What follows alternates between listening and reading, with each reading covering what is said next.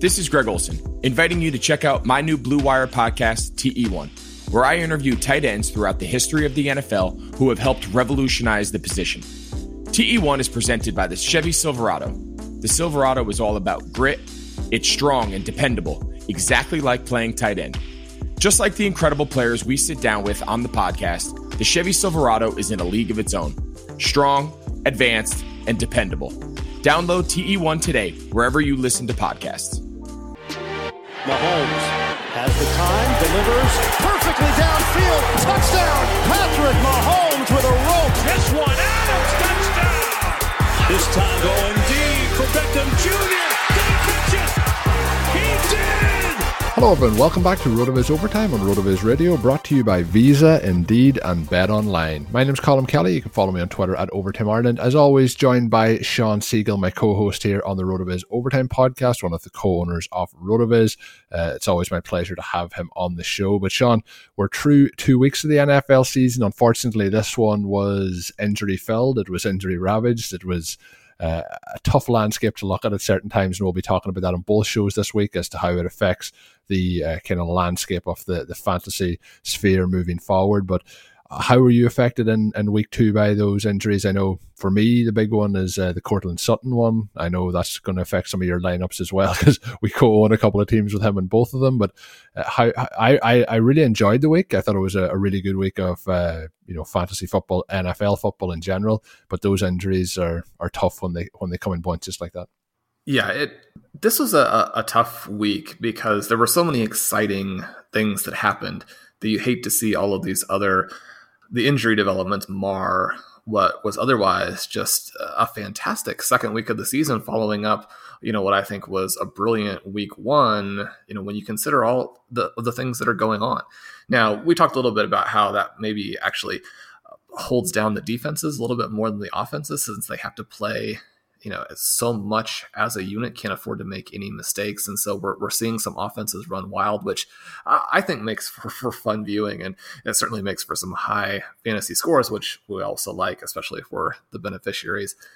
To see all of these big names go down this past week is is disappointing because we're you know we're never rooting for that on on anyone. I, I think that something that can happen for you know those of us who do get to own a decent number of teams that it maybe spreads that out a little bit. And so your entire season doesn't end on one day but you know my heart goes out you know first and foremost to the players. They're you know they've put their their lives into this and then certainly the the last year of their life into getting ready to you know be so excited about what you do and then you know suffer these injuries. That's it's devastating also, uh, you know, for all of us who are trying to, you know, have this diversion and, and just really enjoy our hobby here, you know, if you're a Saquon Barkley owner, uh, it's a very hard week. Uh, in one of the leagues that, that Blair and I own the team together, the Saquon Barkley owner actually scored 220 points this past week and moved into to first place. And yet, even though the team is obviously fantastic, Barkley will not be there for the rest of the season. And and so, you know, you go through those different types of things. I one of my my favorite dynasty team is the Kitchen Cinco team that had, you know, the the good fortune to have won the the Super Bowl last year. That 48 team field of four conferences, and that's a Christian McCaffrey, Saquon Barkley team that does also have uh, Courtland Sutton and Will Fuller. And so to have those guys go through that, suddenly you're you're going from thinking, okay, well, this has a chance to be a multi-year dynasty thinking, well you know, are, are we suddenly into a, a rebuilding process? And I, I, was able to make a trade uh, just this morning to bring on Elliott, Jerry Jeudy, Laviska Shenault. Did it trade away Barkley, so he will no longer be part of that future. And then uh, some other great Devy prospects, some future picks, you know, a lot going away there. So you know, if you're a Barkley owner in Dynasty, you're possibly looking now to sell and load up for the future, or maybe spin Barkley for someone. There are only a few players who can realistically replace that type of production. So if the Elliott owner or the McCaffrey owner, the Kamara owner in your league uh, isn't in a place with the rest of their team where it makes sense to deal, then there's really just not that much you can Yeah, I agree with that. I'm just going to shoot a question to you, Shawn. I don't think we've talked about it on this show at all. Is it, say an injury to Saquon Barkley out for the rest of the season?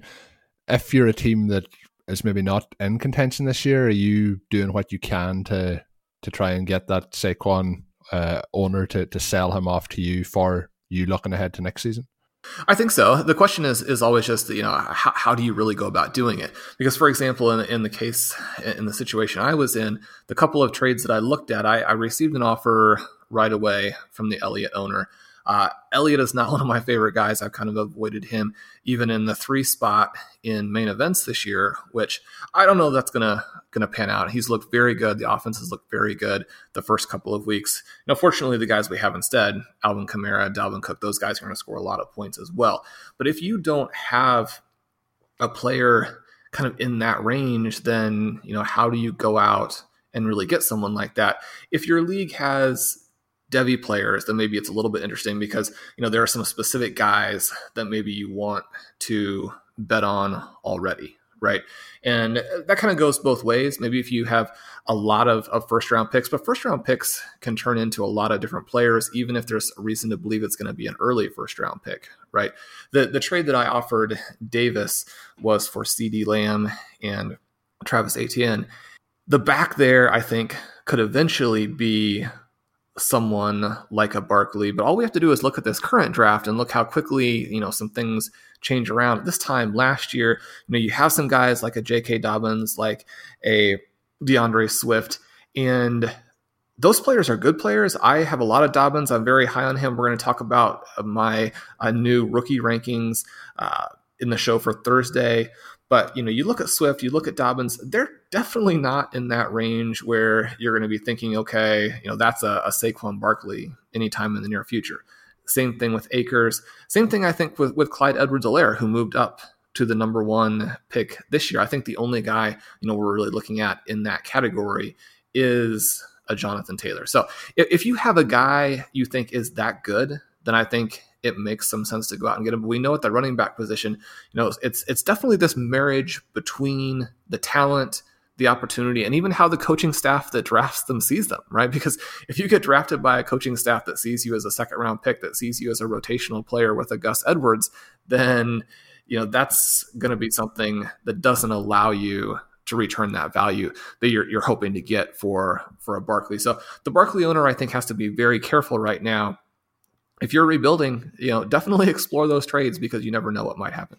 Yeah, I always think it's something just interesting that, you know, if you're in a team, it can be a way to maybe catapult you maybe a year ahead of schedule rather than having a two year process of building that team. But um, this weekend, we'll, we'll focus on the, the excitement, obviously, the injuries, the big ones to Saquon Barkley, to Christian McCaffrey, to Courtland Sutton. Obviously, two of those been season enders. Hopefully, we get Christian McCaffrey back, you know, and three to four weeks, but it's probably going to be a little bit longer. But we'll, it's always a tough time. Like we've seen it on the defensive side of the ball, just so many injuries. So we'll try and focus on as much positivity the rest of the way, Shawn, as we can. The first uh, one that I want to do and that is look at the Buffalo Bills and the player we're going to look at here is a you know he's a, a Rotoviz OG I guess you know it's uh, Stefon Diggs um, but I want to give a special shout out to his quarterback Josh Allen who through the first two weeks of the season has just uh, tore things up you know in terms of how he's playing as a passer. Uh, the con- far more consistency to how he's playing, far more controlled, um, has made a, a, big leap so far. I know it's only two weeks, but um, it's it's a big change. The offense as a whole has made a lot of changes, and I think having somebody like Diggs there now really opens things up because John Brown, while as a player I really, really like and I've always liked, is not a, a number one in terms of an NFL number one wide receiver. Um, but when you have him and Diggs, it just opens the field up so much. It's really hard to cover both of those guys at the same time. And then Cole Beasley, who may not always be fantasy relevant, can can do a sustainable job in the NFL. So I think then when you look at how they're using the two running backs, it's a very very interesting uh, system that they're trying to run in Buffalo. But what it really shows is that that step forward by the quarterback, and obviously having a player like Diggs can can make that happen. Do, do you think if we're looking at how the Bills have evolved this year, do you think it's down more to Diggs, I guess, or more to Allen. I think it's a, a combination of both, but I, I, definitely see a vast improvement by by Josh Allen so far. Yeah, and you have some of these situations where it was about uh, I think the normal progression that we would hope for Allen. He's taken a lot of criticism for not being particularly accurate, and even in this game, you know, you saw him miss a few passes that you would really like for an NFL quarterback to make. At the same time, when we contrast someone like a Josh Allen to a Kirk Cousins, where everything has to go right for Cousins, right? And he needs to have the players around him to elevate his play. And then if the play isn't there, you know, he's going to take a sack. They're going to, uh, you know, move even more run heavy, those types of things, really try and manage what he does. And so when we're looking at the completion percentage, the accuracy for someone like a Josh Allen compared to a Kirk Cousins, we're really looking at two different things.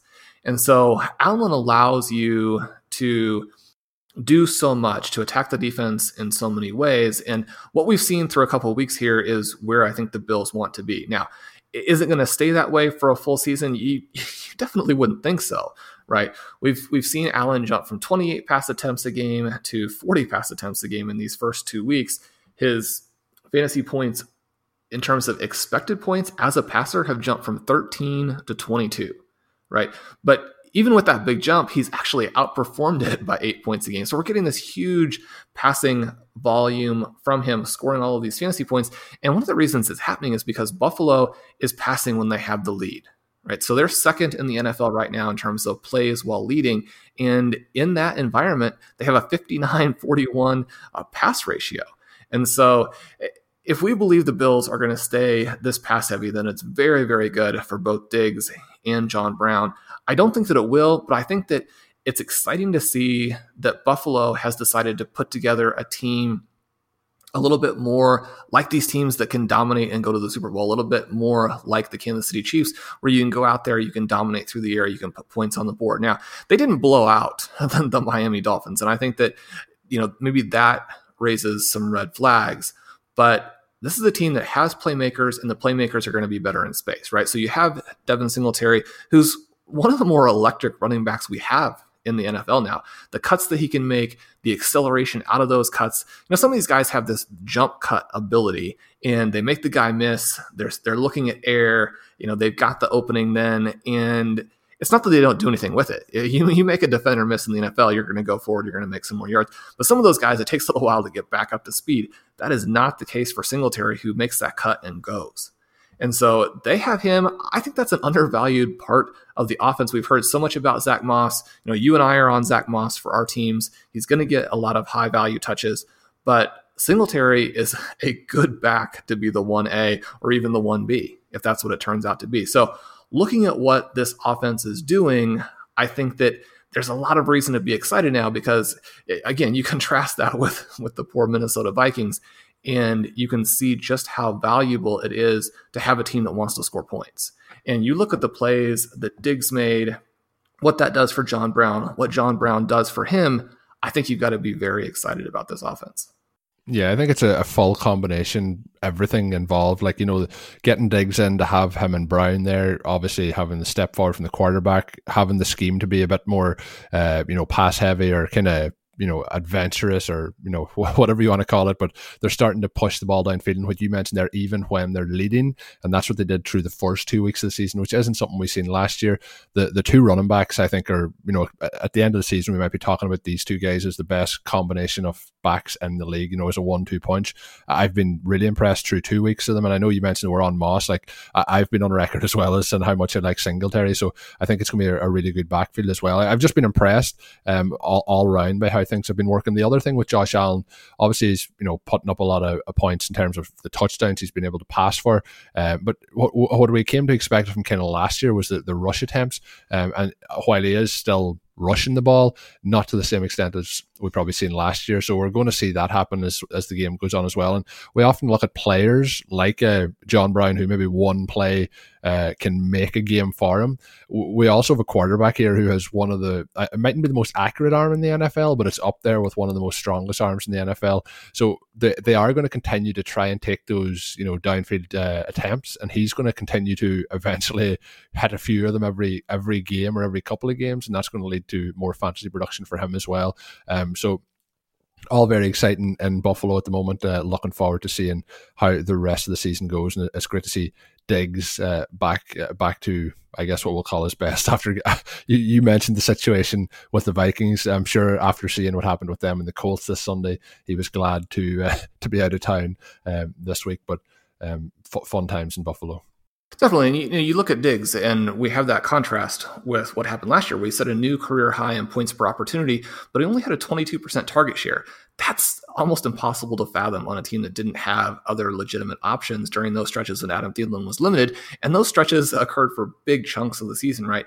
So through two weeks, 28% target share. We don't know that he can necessarily sustain that, but that's what you would want to have from a star receiver. That's what someone like Diggs should be getting. It's what someone who you've traded those picks for. This trade was criticized because you know the Vikings end up getting Justin Jefferson. They get more out of it than that. You're looking at someone who requires a bigger contract. You're looking at someone who probably is a little bit tricky to deal with in terms of practice, you know, teammates, all of that kind of thing. Not without some issues there when you break Diggs in if you are going to go through all that, then he needs to be the focal point of your offense. And it's very encouraging to see that he actually is. I think that fantasy owners were nervous that this will be a run based team, this would be a Josh Allen scramble based team, and it's not been that way at all, right?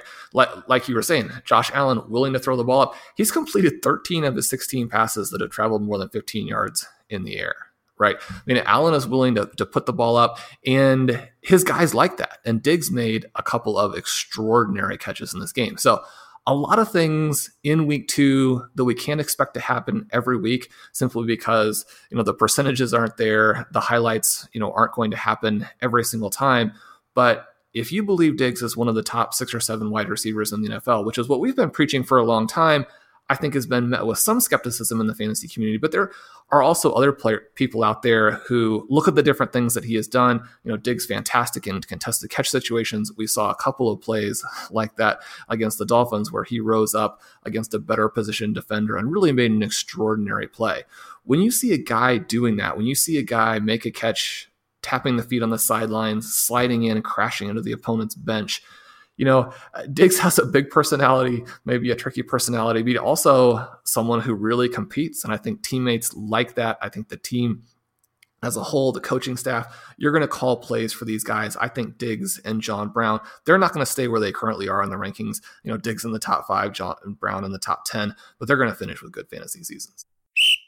Visa knows that local businesses are the heartbeat of our communities. Whether on our corner stores, our coffee spots, our favourite shops, local businesses have always been there for us. They remember our orders, they call us by name, always giving back, making a difference, and going that extra mile to support our community. And right now, more than ever, local businesses need our support, so now is the time for us to return the favour. The next time you go shopping, make the choice to shop at a local business. Tap to pay with a contactless Visa to help support your community because where and how you shop matters. Visa, everywhere you want to be, official partner of the NFL. Indeed.com is the number one job site in the world because Indeed gets you the best people fast. Unlike other sites, Indeed gives you full control and payment flexibility over your hiring. You only pay for what you need, you can pause anytime, and there are no long term contracts. With 75% of online job seekers visiting Indeed each month, Indeed is going to get you that important hire you need, just like they have for over 3 million businesses. And right now, Indeed is offering our listeners a free $75 credit to boost your job post, which means more quality candidates will see it fast. Try Indeed out with our free $75 credit at Indeed.com slash BlueWire. That's the best offer available anywhere. Go right now to Indeed.com slash BlueWire. Terms and conditions apply. Offer valid through September 30th. I'm Dave Cabin, host of the RotoViz Fantasy Football Podcast. I wanted to take a moment to thank you for supporting RotoViz Radio. We love producing these shows and we hope that you love listening to them. As a thank you, Royal Podcast listeners can get 10% off of a one year RotoViz subscription by using the promo code 2020RV Radio at checkout. We have some of the very best tools, articles, and analysts in the business and can't wait to lead you on the path to greatness. If you haven't done so yet, do us a favor and take a minute to rate and review this podcast. Thanks again for listening. Now let's get into the show. So, Shawn, obviously, last week on the podcast, we talked a little bit about the Packers, and I always say about tempering expectations. Uh, I try not to come across as a, a, homer, but when it comes to what I said in last week's show, I thought the offense was much more explosive and much more well rounded. And you know, Davante Adams uh, sat out for quite a quite a chunk of this game this past week, and Aaron Jones was the man to step up to the plate. And we had seen actually this the splits with uh, Adams out for Jones. Obviously, do tend to produce a lot more for him from a fantasy points perspective, but uh, Aaron Jones really did step up. And this one, kind of even at the start of the game, the Lions, you know, clearly uh, just their plan was to to not let uh, Davante Adams you know, score or get much of the ball. They just kind of blanket covered them the whole time. But the Packers were able to take advantage of that. And I, I've been really impressed through the opening two weeks of the season, and I'm sure most people listening are the way they've been able to put up points last year. Like I thought throughout the whole season, the Packers were winning weekly, but they were almost like a, a, fraudulent team winning. They they beat the Detroit Lions twice last year, and I think they only like they didn't lead in either game. They won with last second field goals in both of them, so they were a bit fraudulent in how they were winning those games, and it was a lot of defensive uh, you know struggles. Whereas this year they're just coming in, and the defense probably where it was last year, but they're they're blowing teams out of the water pretty pretty effectively. So I, I think that. Uh, the, the star of this one, as you've as you've written in your piece this week, was Aaron Jones. Uh, monster, monster game for him, and I know we all looked, you know, a couple of weeks ago about the way the Packers had drafted Dillon and, you know, Jamaal Williams was there. They were splitting. Uh, maybe how, how will this backfield shake out? Who, who'll get the goal line work? I think those questions have been pretty much put to bed with how Aaron Jones has played. I, have talked about, I'm not sure if the Packers will give him a contract. Obviously, that's going to be a big conversation come the end of this season or throughout the season, I guess. But um, he, he definitely has shown to be a star. And, you know, we've seen some running backs around the league get big contracts. We've seen on Monday Night Football, although he was on the losing side, we've seen uh, Alvin Kamara, who got a contract recently, have a, a big, big game. But w- when you're looking at what Jones does, like the more you see him play like this, the more he looks like an Alvin Kamara. He, he looks at that level, although he's not talked at that level. Um, I, I was super impressed with what he done this week. Um, wh- what's your thoughts based on where we probably were six weeks ago on on where Jones should be kind of in terms of the rankings at this point? Well, I didn't understand Jones' ADP this offseason. I, I say that as someone who didn't draft him a lot. So I, I, also want to make that clear. The guys that I wanted in this range were, you know, players like Davante Adams, Julio Jones, uh, DeAndre Hopkins, and uh, it's certainly been encouraging to see Hopkins get off to the fast start because he was really the guy that I wanted over the running backs in this range. So with that context, I do think it's strange where Jones was being picked, right? Our range of outcomes app, our sim scores had him in that same range with a Derrick Henry. You know, I think if you're taking Derrick Henry in the middle of the first round, Aaron Jones also belongs there. I talked about in the piece that there seemed to be this just huge concern that Aaron Jones 2019 season was fueled entirely by touchdowns. And those touchdowns are great.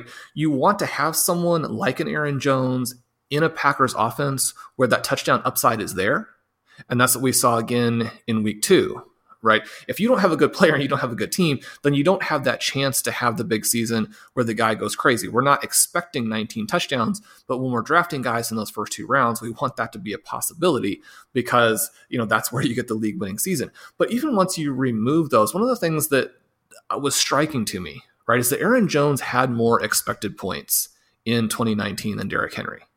He also had fewer points over expectation. Now, they are both very high, right? So it's not like we wouldn't expect both of them to fall off, but Henry's were higher. And Aaron Jones, uh, many more, more than four points per game higher in terms of expected points as a receiver. That's the profile that holds up better. So, if anything, Derrick Henry should have been the guy going toward the end of the second round. Aaron Jones should have been going in that Alvin Kamara area, just like you're saying. I mean, he, he is that kind of back, and that is where he should be drafted if we're going to look at anything other than just this real concern with Dillon. And I think that there is the possibility that he, that he still comes in, does more in the second half of the season. He's someone I'm adding in redraft as he becomes available, as he's dropped. We always want to be prepared for that. We saw what, what happened this last week with so many runners going down. You want to be prepared for contingencies but those other players right now, that's that's all that they are. with the Packers. And it's been very interesting to see what they've done these first couple weeks.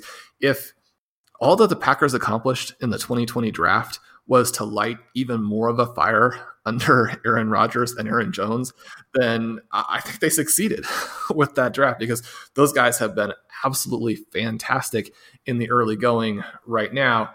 Jones, again, we're seeing the touchdowns, we're seeing the workload, we're seeing expected points, we're seeing points over expectation, we're seeing highlights, we're seeing the receiving ability. Uh, if anything, there was another touchdown that was very close through the air there. I mean, he looks like an absolute star, and those are certainly the kind of guys we want to have on our fantasy teams. Yeah, and he, I, I am sure people have caught the highlights or watched the games or you know whatever on Sunday, but there was one catch down the sideline that I, I don't think you'll probably see a better running back catch for the entire rest of the season. Uh, that he caught kind of diving backways with a, a, defender on top of him with his hand in between Jones's hands and still came down with it. And uh, Rodgers, uh, I listened to him after the game, was saying about you know he had no doubt that that's a play that Jones can make. And there's not many like wide receiver or sorry running backs that you're going to take those shots to. And um, I just think like you mentioned, we're not going to see the touchdown total again. I think he's at four through two weeks, so we're well on the way. But th- there will be weeks for Jones where there's not those kind of big numbers, but there's also you know with his usage in the passing game, particularly if Adams does miss a couple of weeks, I I don't think he's going to miss too much time based on the reports, but. Um, Aaron Jones has, has started this off incredibly well, and at the moment, uh, looks to be, you know, and, and a spot at the back end of the, the second round. It could be a real league winner. And for any, I didn't start many drafts this offseason running back, running back, but for any of those guys that started maybe Saquon and, and Jones, you know, having that second running back there is going to help them out uh, dramatically. But there's no doubt there'll be some rosters out there with the likes of Kamara and Jones on it, uh, and those teams are are really well set up with the running back now. Unfortunately, with the injuries that came from the, the two guys that would have been going ahead off off Kamara in drafts. But um, looking looking forward to the, the the third week of the season, obviously to see how things go. But we're going to finish it off a little bit rapid fire. We're going to be back in another show then, obviously on Thursday. But a little bit of rapid fire here, Shawn, to finish things up. So uh, I'll let you head it off with the first one. Yeah, we we talked about Hardman last week. He's probably going to be uh, a little bit of a weekly focal point for the show, considering some of our predictions.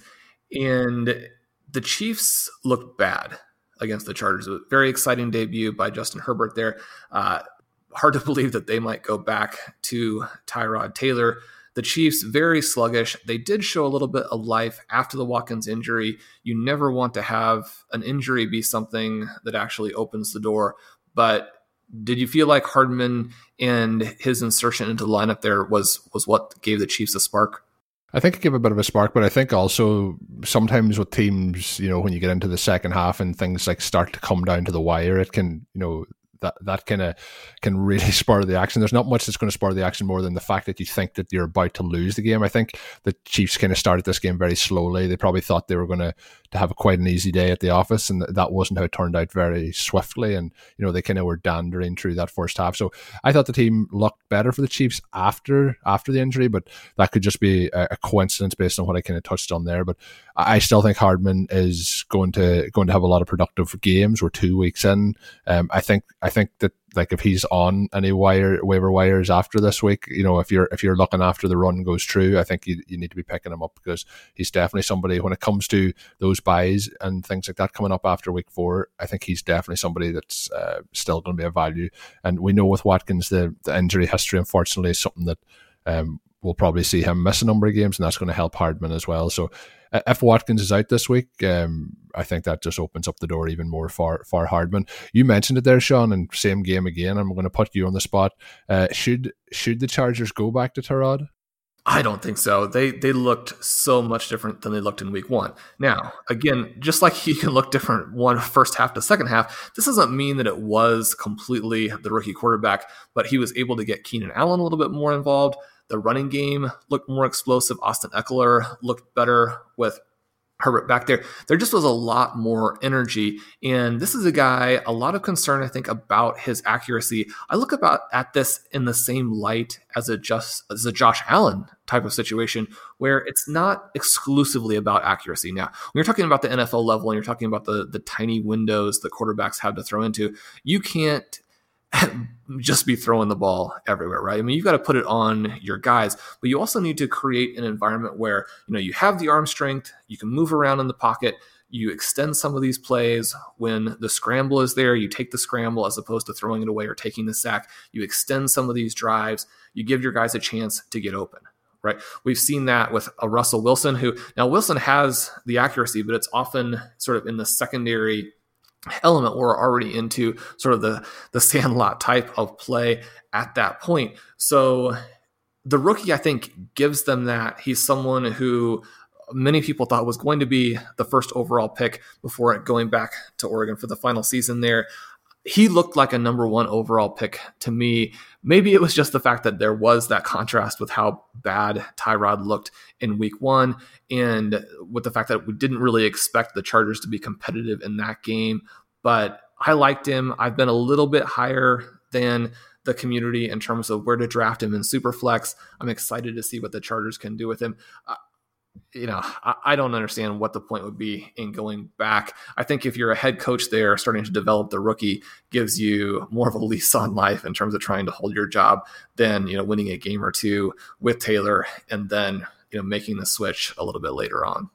Yeah, I think what'll happen is like you know if, if they start uh, Taylor this week, I think you know if you're you know ten points down heading into the third quarter, I think the pressure's on you straight away to make the change.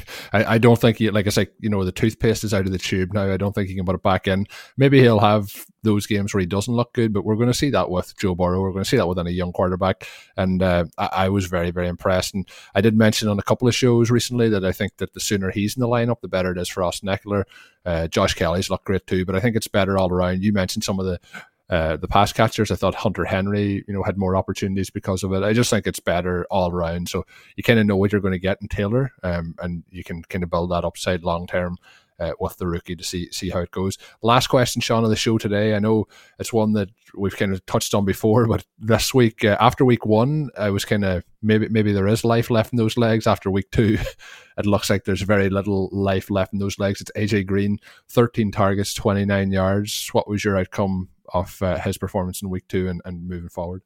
Well, this can point in two very different directions. AJ Green is not someone that I thought made any sense at his ADP when you think of some of the guys that we liked later. We're going to talk in Thursday's show. Matthew Freedman has a question for us about an emerging second year player who was available much, much later than Green.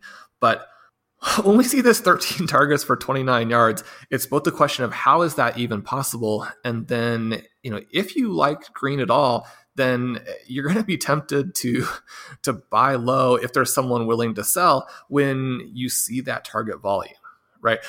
I don't think there's any question that the Bengals have to shift more of their targets to Tee Higgins, more of their targets, you know, if they even feel like he's on the, the team still, to John Ross. Uh, Tyler Boyd came in, looked fantastic. I mean, not came in; he was he was playing the whole time, but finally was receiving some targets toward the end. Made that extraordinary touchdown catch at the finish. I think that there's this presumption that Boyd is really just a completely underneath possession kind of guy. We've seen him make some plays. He had the extraordinary run in Week 16 last year. He needs more targets one of the things that showed up in this game that I thought was surprising, and and occasionally the defenses and the safeties are doing some things that we may not always be taking into consideration, but for the most part, you know, unlike a situation with say a Julio Jones opening up a Calvin Ridley, AJ Green is out there on an island. They did not worry about playing their guys on him one on one, right? And that's one of the reasons why he got the 13 targets because he was single covered and yet he could not make any plays on the ball. Look very slow, inability to change direction. Green has the the big size, the long arms. He's able to make some contested catches because of that size, but he also doesn't have great hands. Right? He's one of these players who has had a ton of volume, makes some highlight catches, but also drops a lot of passes.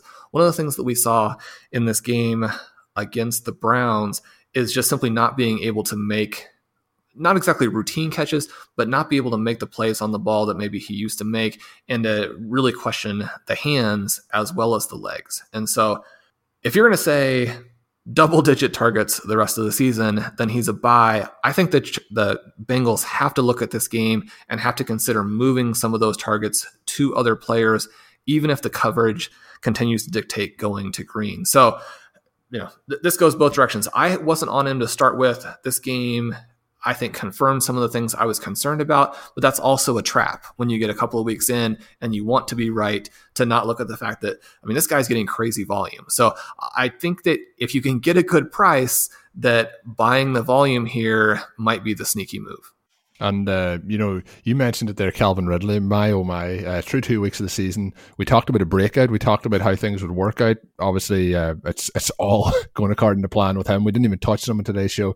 Uh, you know, the way the the Seahawks offense played this week. You know, Russell Wilson. You touched on him earlier. Uh, just how good he's playing. The you know, Cam Newton looks to be settling in quite well with the Patriots. Just so many things that we, we didn't get to. We might touch on some of them uh, in the, the show later this week that's going to come out on Thursday, but lots of just exciting plays made this past week around the NFL. So looking forward to more of that in week three. Um, obviously as a, a, listener to the podcast, um, you'll have heard Dave say it in the, the mid read there of the, the show. Uh, you can save yourself 10% off a one year RotoViz subscription right now. All you have to do is add the code 2020 RV radio at checkout, or you can find out more at rotoviz.com forward slash podcast. And the, the piece we talked about today, we were looking through uh, Shawn's kind of week one or week two, sorry, recap, looking back at the things that happened. Uh, I would urge you to head on over, check out the rest of that up on the website. Fantastic stuff. We just we just kind of t- dipped our toes in the water. Much more that you can read in that as well. And really, with that, that's all that we're going to have to, to say on today's show. We're going to wrap things up. My name's Colm Kelly. You can follow me on Twitter at Overtime Ireland. As always, check out Shawn's great work up on rotoviz.com. Drop us a rating and review on your favorite podcast app. And until we're back with Thursday's show, have a good one. Thank you for listening to Overtime on RotoViz Radio. Please rate and review the RotoViz Radio podcast on iTunes or your favorite podcast app. You can contact us via email at rotovizradio at gmail.com. Follow us on Twitter at RotoViz Radio. And remember, you can always support the pod by subscribing to RotoViz with a discount through the RotoViz Radio homepage, rotoviz.com forward slash podcast. The wait is finally over and football is back. You might not be at a game this year, but you can still bet on all the action at Bet Online. Bet Online is going the extra mile to make sure you get every possible chance to win this season, from game spreads and totals to team, player, and coaching props. Bet Online gives you more options to wager than anywhere else. You can still get in on their season opening bonuses today and start wagering on wins, divisions, and championship futures all day, every day. Head to Bet Online today and take advantage of all the great sign up bonuses. Don't forget to use the code BLUEWIRE at betonline.ag. That's BLUEWIRE all one word. Once again, Bet Online, your online sportsbook experts.